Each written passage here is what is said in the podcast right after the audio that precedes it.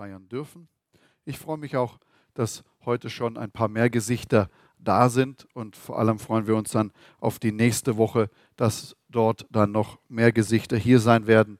Da sind wir schon alle ganz gespannt, wie das sein wird. Für uns als Familie war es ja so, wir sind hierher gekommen, wir sind da in der Zeit des Übergabeprozesses der Leitung und kaum waren wir hier, waren wir auf unsere vier Wände beschränkt und ein paar Mitarbeiter in der Gemeinde. Und so war die Zeit schon herausfordernd. Und ihr könnt euch gar nicht glauben, wie wir uns freuen, dass man sich bald wieder treffen kann, sodass wir die Chance haben, uns persönlich kennenzulernen, miteinander Zeit zu verbringen und na klar alles unter guten Abständen und alles, was man so einhalten muss, das werden wir na klar schaffen. Aber wir freuen uns darauf, dass dann auch hoffentlich bald die Kontaktsperren wieder gelockert werden, dass man gemeinsam essen kann, der ein oder andere muss sich vielleicht einen längeren Tisch kaufen, weil anderthalb Meter Abstand am Tisch, das wird eine lange Tafel. Ne? Aber auch das kriegt man irgendwie hin. Ich denke, du hast diese Woche sieben Punkte umsetzen können, die Jochen dir präsentiert hat. Die waren ja so praktisch, dass wenn wir Probleme angehen können, wir uns das eigentlich immer wieder hervorrufen können und sagen halt, was war das, was Jochen dort gesagt hat. Und ich möchte dich wirklich dir das ans Herz lege, nimm diese Schritte wahr, praktiziere sie, tu sie in dein Leben anwenden. Es ist schön, das einmal im Auto gehört oder angeschaut zu haben.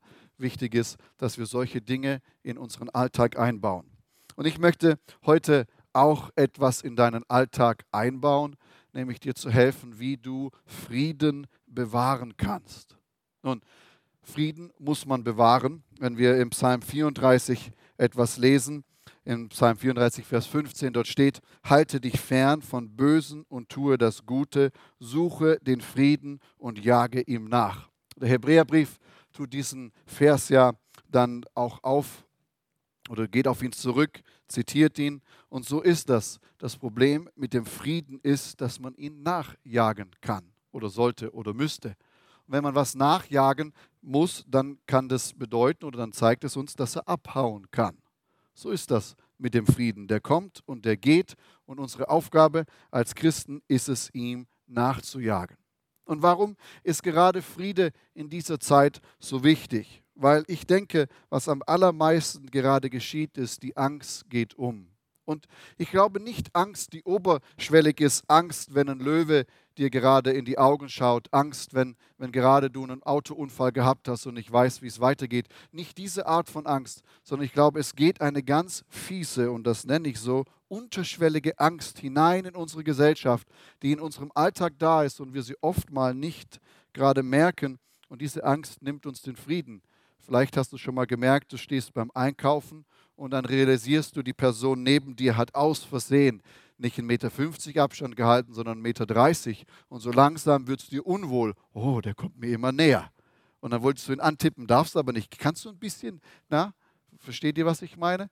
Nicht, nicht unbedingt Angst, die, die jetzt plötzlich dasteht, aber etwas in unser Bewusstsein hineingekommen ist, oh, von Abstand, Nähe, krank, berühren. Und es ist einfach da. Und selbst wenn jetzt die Lockerungen kommen, ihr Lieben, das ist leider nicht so schnell wieder weg. Und deswegen ist es so wichtig, sich auszukennen mit dem Thema Friede. Das nächste ist, der Friede in unseren Familien ist zurzeit sehr herausgefordert. Die Kinder den ganzen Tag zu Hause, dann lernen. Ich bin Gott so dankbar, als ich klein war, dass es kein Corona gab, weil meine Mutter und ich, wir beide, das, wir hätten eine Schädigung für das Rest unseres Lebens erfahren weil ich nicht, nicht, dass ich faul war, aber dieses Lernen mir einfach so schwer gefallen hat und Hausaufgaben war eh schon ein Theater. Und wenn ich mir jetzt vorstellen müsste, meine, meine Mutter müsste neben vier anderen auch noch mich da zwingen, die Aufgaben zu machen. Danke, Herr, für Gnade, die es geht. Aber der Friede in der Familie ist herausgefordert, der Friede in der Ehe ist herausgefordert. Und ihr Lieben, ab nächsten Sonntag ist auch wieder ganz neu der Friede in der Gemeinde herausgefordert werden wir es schaffen, uns an die Regeln zu halten, werden wir es schaffen, eine gute Zeit gemeinsam wieder haben, wenn wir plötzlich wieder zusammen beten, wieder nebendran sind, wenn der Bruder, der sonntags immer neben mir falsch sang, plötzlich wieder da ist und extra, extra laut singt, weil er sich so begeistert ist, dass man wieder zusammenkommen kann. Frieden auf der Arbeit vielleicht wird herausgefordert. Der eine oder andere war vielleicht froh, dass er von zu Hause arbeiten durfte. Da ist es friedlicher wie auf der Arbeit. Frieden ist nicht nur in unserem Leben eine wichtige Sache, sondern auch im Reich Gottes ist Frieden essentiell. Römer 14, Vers 17 sagt uns das ja. Das Reich Gottes besteht nicht, ja nicht in Essen und Trinken, sondern in Gerechtigkeit und Frieden und Freude im Heiligen Geist. Frieden ist wirklich ein essentieller Teil des Reiches Gottes. Und oftmals da, wo Frieden ist, da ist auch das Reich Gottes. Ich möchte euch ein Beispiel zum Thema Frieden erzählen, dass das Ganze so in den Alltag hineintut. Nicht in unseren Alltag, aber in den Alltag eines Freundes von mir, der im Irak gläubig geworden ist, war einer der ersten Muslime in der Gegend vor über 20 Jahren, die dort zum Glauben gekommen ist. 25, vielleicht sogar 30 Jahre, weiß jetzt nicht mehr genau. Auf jeden Fall waren sie dort unter ständiger Verfolgung und sie konnten sich eigentlich nicht draußen bewegen, weil sie immer Angst haben mussten, dass irgendein Anschlag geschieht, dass irgendwas ist. Und so steht er an der Bushaltestelle und der Bus kommt zu ihm hingefahren und er fühlte sich wohl. Er, er, realisierte, ja, der Friede Gottes ist in meinem Herzen. Und als er wirklich so einen Schritt in den Bus kam, merkte er, dass Frieden ging. Er wurde ganz nervös und dachte, was ist jetzt los? Und das, die Abwesenheit von Frieden in seinem Herzen hat ihn so durcheinander gebracht, dass er von selbst wieder zurückgegangen ist, sich hingestellt hat, die Tür des Busses ging zu und er fuhr weiter. Und er fragte sich, was ist los? Warum ist da plötzlich so ein Unfrieden in mein Leben hineingekommen? Er sagt, plötzlich war es wie, wenn, wenn Gottes Gegenwart weg war. Wenn, wenn ich plötzlich, sagt er plötzlich, ich weiß nicht mehr, was ist los. Ne? Und der Frieden war weg. Und als der Bus zwei Ecken weiter war, erschütterte die Erde, man erhörte eine Explosion. Und der Bus ist wirklich durch, eine, durch einen Selbstmordattentäter, der eine Station später eingestiegen ist, in die Luft gegangen.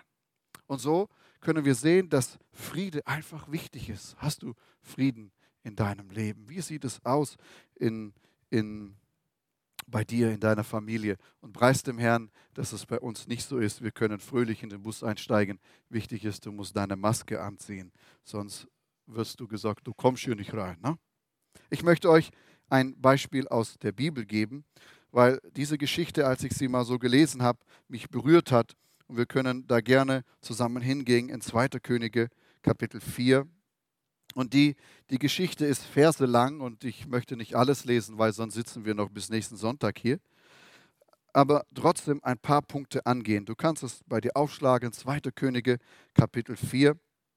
Und wir werden dann gleich lesen ab Vers 18, aber ich möchte euch noch vorher kurz erklären, was in den Versen davor geht, sonst ähm, versteht man nicht, um was es geht. Es geht hier um den äh, Propheten Elisa und der Prophet Elisa war ständig unterwegs, hin und her. Und einen auf seinen Reisen, die er mehrmals machte, hat ihm dann eine Frau ein Zimmer bei ihm angeboten, wo er sagt, du, wenn du da unterwegs bist, kannst du dann da mal schlafen und übernachten. Und das hat er wohl dann auch mehrmals gemacht, hat übernachtet mit seinem Diener zusammen. Und als sie dann mal so da eben bei der Frau im Haus waren, kam Elisa die Idee, du, lieber Diener, Gehasi hieß er oder heißt er, was können wir denn der Frau Gutes tun? Fällt dir was ein, was man ihr Gutes tun kann? Und sie überlegen hin und her und dann kommen sie auf die Idee, ja, die Frau ist verheiratet, aber ist noch kein Kind da. Vielleicht ist das ein Segen für sie. Also beten Sie dafür, Sie holen die Frau hoch und dann, sie wurde gar nicht so richtig gefragt, ob sie das überhaupt will. Jedenfalls sagt Elisa dann zu ihr, nächstes Jahr um diese Zeit, wenn ich wiederkomme, wirst du ein Kind haben.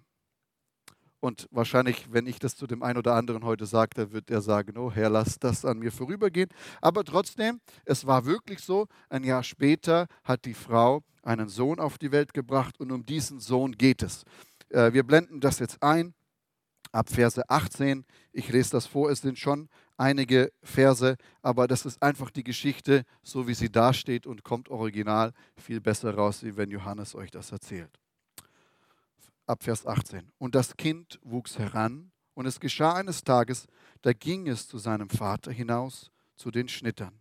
Und er sagte zu seinem Vater, mein Kopf, mein Kopf. Er sagte zu dem Knecht, trag ihn zu seiner Mutter. Da, er, da hob er ihn auf und brachte ihn zu seiner Mutter. Und er saß auf ihren Knien bis zum Mittag, dann starb er. Dann ging sie hinaus und legte ihn auf das Bett des Mannes Gottes schloss hinter ihm zu und ging hinaus. Und sie rief ihren Mann und sagte, schickt mir doch einen von den Knechten und einen von den Eselinnen. Und ich will zu dem Mann Gottes eilen und bald zurückkommen.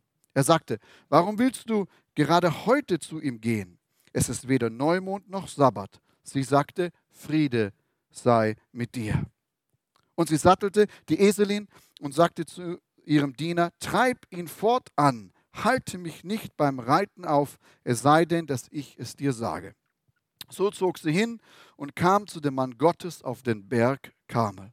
Und es geschah, als der Mann Gottes sie von ferne sah, sagte er zu seinem Diener Gehasi, siehe da die Schunemiterin. Nun lauf ihr doch entgegen und sage zu ihr, geht es dir gut? Geht es deinem Mann gut? Geht es deinem Kind gut? Sie sagte, gut. Man kann diese Stelle hier, ihr seht das auch eingeblendet, ein bisschen anders übersetzen. Vom Wort hier steht nicht gut, sondern es steht Shalom, nämlich Friede. Eigentlich fragt er, Friede, ist Friede mit dir? Ist Friede mit deinem Mann? Ist Friede mit deinem Kind? Und sie antwortet und sagt, ja, Friede. Und sie kam zu dem Mann Gottes, Vers 27, auf den Berg und umfasste seine Füße. Da trat Gehasi herzu, um sie wegzustoßen. Aber der Mann Gottes sagte, lass sie, denn ihre Seele ist betrübt und der Herr hat es mir verborgen und es mir nicht kundgetan. Und sie sagte, habe ich einen Sohn von meinem Herrn erbeten? Habe ich nicht gesagt, täusche mich nicht? Da sagte er zu Gehasi, gürte deine Hüften und nimm meinen Stab in deine Hand und geh hin. Wenn du jemanden begegnest, grüß ihn nicht, und wenn jemand dich grüßt, antwortete ihm nicht, und lege meinen Stab auf das Gesicht des Jungen. Die Mutter des Jungen aber sagte, so wahr der Herr lebt und deine Seele lebt, wenn ich von dir lasse, dann machte er sich auf und ging ihr nach. Wenn wir weiter die Geschichte anschauen, dann weißt du das höchstwahrscheinlich, dass Elia, Elisa, Elisa dorthin kommt und das Kind aufweckt von den Toten und es wieder bei der Mutter auf dem Schoß liegt. Weil wenn wir uns in die Perspektive der Mutter hier einen kleinen Moment hineinversetzen, und ich denke, heute ist Muttertag und viele Mütter schauen zu, aber auch für Väter und allgemein für uns ist die Situation interessant. Du musst dir vorstellen, dein Kind stirbt auf deinen Armen. Und dann, was du tust, ist, irgendwie scheint sie nicht auszuflippen. Ne? Irgendwie scheint sie nicht zu ihrem Mann zu rennen. Du, ist was Schreckliches passiert, es ist was Schlimmes. Irgendwie scheint sie nicht, damals hat sie noch kein Handy gehabt, um die ganze Welt zu informieren, was passiert ist. Irgendwie scheint diese Frau, was macht sie? Sie bringt den Sohn in das Bett des Mannes Gottes und macht sich auf. Und dann fragt ihr Mann noch, was ist denn los? Was, was ist denn passiert? Ist alles okay mit dir? Und was antwortet sie? Sie sagt ihm, ja, es ist alles Shalom. Es ist alles Frieden. Eigentlich ist alles gut. Aber innerlich in meinem Kopf regt sich alles auf. Hey, es ist gar nichts gut. Ne? Lass uns mal ehrlich sein. Es ist eine Katastrophe eben geschehen. Und, und sie sagt nicht mal mehr, was für eine Ehe ist das. Ne? Sie sagt nicht mal ihrem Mann, was hier los ist, sondern eigentlich sagt sie, ja, geh schaffen, schaffen. Alles ist gut, alles ist Frieden. Aber dabei liegt doch oder ist ihr Kind gerade gestorben. Eigentlich komisch, oder nicht? Eigentlich nicht so unsere menschliche Reaktion in diesem Moment, oder nicht? Ich weiß, wenn ich mich so anschaue, wenn ich meine Frau anschaue, andere Leute schaue, vor allem auch Frauen, die reagieren in diesem Moment einfach emotionaler. Danke, Herr, dass du Frauen so gemacht hast. Welches Geschenk. Aber sie bleibt ruhig. Und dann macht sie sich auf und ich will nicht der Esel sein, der da die Frau zum Mann Gottes bringen musste. Der arme Kerl, der wurde gestriezt. Ne? Danke, dass es heute Autos gibt. Ne? Aber aber du musst dir auch vorstellen, sie wusste nicht mal, wo der Mann Gottes sich aufhält. Sie hat nicht auf seinem Instagram-Account gucken können, ah, hat gerade gepostet von, von da und da, da muss er gerade sein. Sondern eigentlich macht sie sich auf und auf gut Glück findet sie ihn halt da an, wo sie dachte, dass er war. Und dann kommt sie hin zu dem Mann Gottes und es ist wieder das Gleiche. Frag sie, wie geht's deinem Mann? Mein Mann geht's Shalom. Wie geht's deinem Kind? Ihm geht's Shalom. Ihm geht's gut. Es ist, es ist in Ordnung. Es ist gut. Und ich frage mich, warum sagt die Frau das? Was, was in ihrem Herzen, in ihren Umständen muss anders sein, als wie ich, vielleicht auch wie du reagieren würdest. Aber dann, klar, sehen wir ja ihren Schmerz, als sie kommt. Und sie kommt ja nicht nur zu, zu dem Propheten hin und sagt, ja, es ist so und so, sondern sie greift ihn am Fuß, sie wahrscheinlich weint sie, sie ist schon innerlich berührt. Es ist nicht so, dass die Realität an ihr irgendwie vorbeigeht und sie im siebten Himmel einfach da schwellt in Frieden und nicht weiß, was um sie herum geht. Nein, es berührt sie schon, weil sonst sagt sie ihr, sie sagt, hey, das ist nett, dass du deinen Diener mit deinem Stab schickst, aber eigentlich lasse ich deinen Fuß nicht los, bis du bei mir zu Hause bist. Du musst mich mitzerren. Ne? Das ist das, was sie sagt. So, sie ist wirklich berührt, es, es geht ihr nahe. Aber trotzdem, was sie kommuniziert und was sie in ihrem Herzen behält, ist Shalom. Es ist Friede Gottes. Ihr Lieben, es gibt diesen Shalom, diesen Frieden Gottes, der größer ist als die Umstände um uns herum, der viel, viel mehr ist als das, was gerade um uns herum passiert, der das nicht ausblendet, der das nicht verneint, der das nicht wegdrückt, sondern der in dem Ganzen wirkt, da ist und der uns eigentlich führen und leiten möchte. Aber das Doofe ist, wenn du dich jetzt fragst, habe ich den Frieden oder habe ich ihn nicht? Wie groß, wie klein, wie stark, wie schwer, wie auch immer. Messbar wird es erst, wenn wir im Sturm hineinkommen. Wenn alles toll ist, wenn alles gut ist, dann realisieren wir nicht, wie sehr doch der Friede Gottes in unserem Leben nun ist oder nicht. Friede wird da sichtbar, wenn Sturm uns herum ist und einer schläft mit dem Kissen im Boot und die anderen sind daran, sich das Wasser rauszuschöpfen, damit sie nicht ertrinken. Friede wird sichtbar, wenn uns herum die Welt stillsteht, stoppt und wir trotzdem realisieren, hey, wir haben Frieden in unserem Leben. Hey, ich habe meinen Blick auf Gott. Und jetzt ist ja die Frage, wie kann man diesen Frieden bekommen? Wie kann ich das in meine Alltagssituation hineinbringen? Wie kann ich das in die Kleinigkeiten meines Lebens anwenden? Ihr Lieben, wir haben hier, was das Beispiel aus Zweiter Könige ist, ein Riesenblock gehabt. Das ist ein Desaster. Aber oftmals ist es ja so, dass die Kleinigkeiten unseres Lebens uns den meisten Frieden klauen. Ne? Wenn ich mich zum Beispiel an meine Kinder erinnere, so viel ich sie liebe, aber die haben, die, die haben diese Gabe bekommen, mir meinen Frieden zu nehmen. Und zwar ziemlich schnell. Das geht rucki zucki, wie wenn er es ganz genau weiß, woran er ziehen muss, um, wo sie ziehen müssen, um meinen Frieden irgendwie zu beeinträchtigen. Es geht darum, den Frieden in unseren Alltagssituationen zu behandeln. Wenn dein Chef dich nervt, wenn das und jenes, vielleicht auch dein Pastor dich zu herausfordert, ne? wie, wie können wir das? Und eigentlich ist es ganz leicht. Ich habe wirklich nur drei ganz einfache Punkte und ich hoffe, dass du sie einsetzen kannst für dein tägliches Leben. Lass uns den ersten anschauen. Johannes 14 und die Verse 25 bis 27. Dieses habe ich euch geredet, während ich bei euch weile. Der Beistand, aber der Heilige Geist, den der Vater senden wird in meinem Namen, der wird euch alles lehren und euch an alles erinnern, was ich euch gesagt habe. Frieden lasse ich euch, meinen Frieden gebe ich euch. Nicht wie die Welt gibt, gebe ich euch. Euer Herz werde nicht bestürzt, sei auch nicht furchtsam.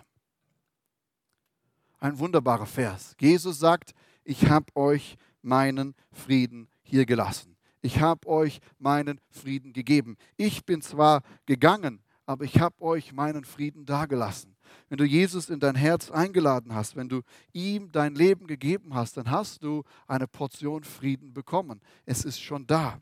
Und jetzt ist es ja so, dass hier eine Aufforderung kommt im, im letzten Teil, das ich gelesen habe. Euer Herz werde nicht bestürzt, sei auch nicht furchtsam. Eine wirkliche Aufforderung, eine Sache, die uns aktiv werden lassen muss. Erlaube deinem Herzen nicht, sich zu erschrecken. Und das Problem ist, wir Christen in der heutigen Zeit, wir sind so passiv eingenullt worden. Ja, setz dich aufs Sofa, der Herr wird schon alles machen. Eigentlich musst du nur zugucken, wie er wirkt, wie er dich verändert und alles, was du machst, ist, du sitzt und singst fröhlich vor dich hin. Lieben, das ist schon richtig. Der Herr macht alles. Preis dem Herrn, sonst wären wir aufgeschmissen. Aber die Realität ist, wie viele aktive Aufforderungen gibt es im Neuen Testament an uns Gläubige? Es ist unsere Aufgabe, unserem Herzen nicht zu erlauben, dass es sich erschreckt. Es ist unsere Aufgabe zu sagen, hey, stopp, Was auch immer mir jetzt hier versucht, den Frieden zu nehmen, ich erlaube es dir nicht. Ich stehe auf von meiner Couch. Ja, es ist wunderbar, aber die Gegenwart des Herrn verlässt dich nicht, nur weil du aufstehst und deinen Mund öffnest oder was Aktives tut, sondern ganz im Gegenteil, wenn du dich aktiv bewegst, bewegt sich der Herr aktiv mit dir. Und oftmals merke ich, wenn die Situation des Unfriedens kommt, was wir machen ist, wir geben uns hin und sagen, ja, hast schon recht. Ah, ja, stimmt, ja. Und, aber eigentlich, was Jesus uns hier auffordert, ist, sagt, steh auf und sag Stopp. Halt, Stopp. Stopp. Ganz Beispiel, dein Chef klaut dir deinen Frieden. Innerlich sagen, Stopp. Einfach innerlich sagen, Stopp. Ich erlaube jetzt nicht, dass hier mir mein Friede genommen wird. Und dann, was ja als nächstes kommt, ist ja das Aber. Aber das aber jenes, aber dieses, aber, aber, aber und so weiter und so fort. Aber ihr Lieben, ich glaube, dass wir einen Aberglauben haben. Und dieser Aberglaube finden wir in 2. Korinther 4, Vers 8. Dort steht nämlich, wir sind bedrängt, sind aber was? Nicht erdrückt. Wir sind ratlos, aber nicht verzweifelt. Wir sind verfolgt, sind aber nicht verlassen, niedergestreckt, gehen aber nicht zugrunde. Und ihr Lieben, gerade in diesem Moment, wenn, wenn es zu der Situation kommt, wo unser Frieden geht, müssen wir ein Aber Gottes hinstellen. Weil das Aber auf der anderen Seite kommt so schnell. Du schaust deinen Kontostand an, der dir den Frieden nimmt. Und dann realisierst du, ja, da kommen diese ganzen Rechnungen. Aber was? Gott ist der Versorger. Verstehst du diesen Aberglauben? Der Unfriede kommt und in dir steht ein Glauben auf, der aber sagt, aber Gott ist da, aber Gott versorgt, aber Gott liebt, aber Gott und so weiter und so fort. Und da ist na klar die Voraussetzung, dass du Zeit mit dem Wort Gottes verbringst, damit du weißt, was das Aber Gottes ist, die gegen die Situation geht. Und ihr Lieben, das muss man eintrainieren. Und ich habe das gelernt mit meinen Kindern. Wenn sie mich wirklich und meine Sicherung kurz ist und ich kurz vorm Explodieren bin, dann muss ich das sagen. Aber Herr, gerade jetzt gib mir Liebe. Aber Herr, gerade jetzt lass mich ruhig reagieren. Aber Herr, gerade jetzt. Ne? Es ist wirklich, wir drehen die Situation um. Vielleicht siehst du deinen Krankheitsbefund und du kannst sagen, aber Herr, du bist mein Heiler, du hast mein Leben in die Hand und die Realität ist, irgendwie werden wir diese Welt verlassen, gesund oder krank, aber wir wissen, wo wir hingehen werden. Verstehst du, was ich meine? Es gibt dieses Aber Gottes und das ist das, was in uns aufstehen muss, wenn wir erkennen, dass der Friede geht. Ein weiterer Aspekt finden wir in 2. Petrus 1, Vers 2. Das ist die Grüßungsformel die äh, Petrus hier verwendet in seinem Brief. Aber ich finde sie interessant. Er sagt, Gnade und Friede werden euch immer reichlicher zuteil in der Erkenntnis Gottes und Jesus unseres Herrn. Der zweite Punkt ist, dass Friede wachsen kann.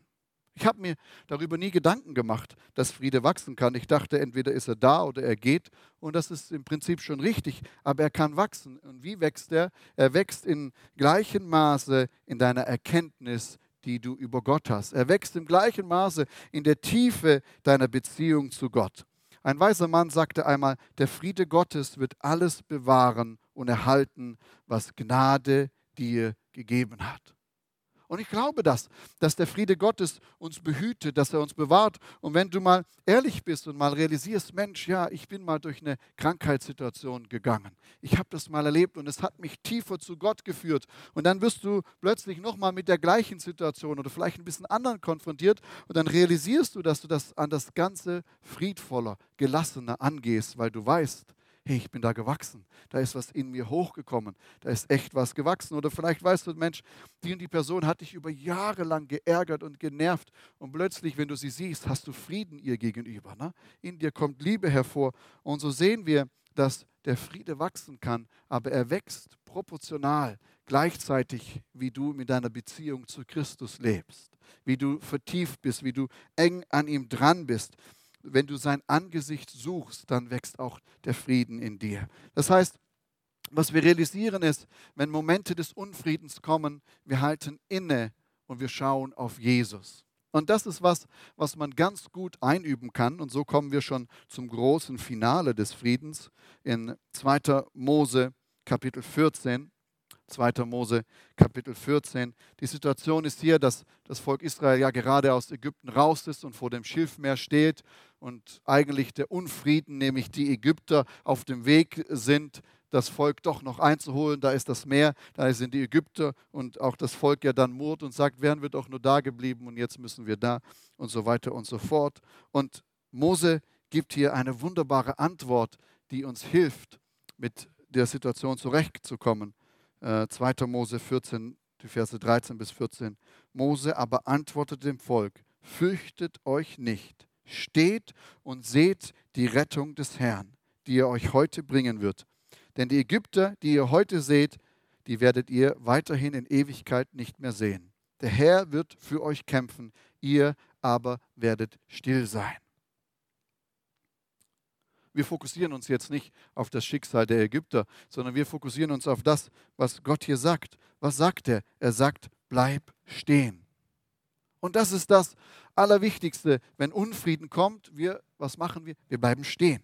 Wir halten inne. Wir reagieren nicht sofort. Und ihr Lieben, da müssen wir uns ein bisschen trainieren, weil wir tun sofort reagieren. Ne? Wir möchten sofort was machen, aber wir müssen lernen, innezuhalten, kurz innezuhalten, zu, kurz den Moment stehen zu bleiben. Wir haben das ja in dem Punkt davor schon gesagt. Und dann, was machen wir? Wir schauen auf Rettung. Und das Wort, das hier steht, ist, ist Jeshua. Und wir können da auch Jesus dazu sagen. Was er eigentlich sagt, ist, bleib stehen und schau auf Jesus. Warum? Er ist deine Rettung.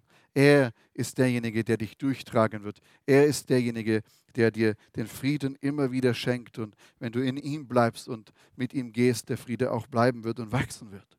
Deswegen stehen bleiben bedeutet aber auch loslassen.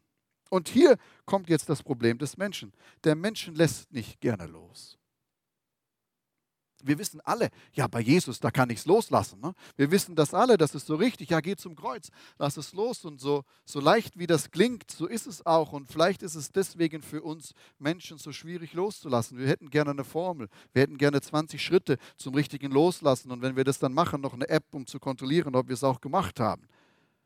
Aber die Realität des Loslassen ist so leicht und doch so schwierig für uns Menschen. Wir, wir, wir halten gerne, wir haben es gerne. Wir mögen es nicht, wenn wir uns in den Raum bewegen, wo wir keine Kontrolle haben, wo wir nicht wissen, was geschieht, wo wir nicht wissen, was kommen wird, wo wir nicht wissen, wie sein wird. Wir mögen diesen Raum nicht. Aber gerade das bedeutet stehen bleiben. Es bedeutet loszulassen. Wirklich loszulassen. Und das Problem ist, dass es so eigentlich leicht ist, dass es so schwierig ist, es irgendwie in Worte zu fassen, dass man es verstehen kann.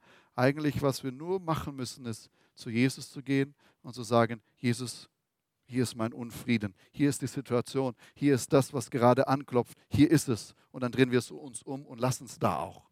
Aber der Mensch geht so gerne wieder zurück und holt es doch noch mal ein bisschen und macht noch ewig dran rum in den Gedanken. Ich hoffe, euch geht es ein bisschen wie mir, dann fühle ich mich getröstet es ist so schwer loslassen zu können. Warum? Weil loslassen bedeutet nicht, und für uns Männer ist das leicht, ja, wir lassen das da, es berührt uns nicht mehr. Emotional sind wir ganz leicht, wir nehmen die Schere, schneiden es ab und Thema ist durch. Was machen die dann da immer so lang rum? Versteht ihr, was ich meine? Aber wenn wir innerlich genau schauen, ist es für uns genauso schwer. Emotional, ja, kein Problem, Thema erledigt, Ding ist durch, hör jetzt auf. Aber wirklich innerlich losgelassen, wirklich innerlich bei Jesus gelassen, das ist wieder die andere Frage.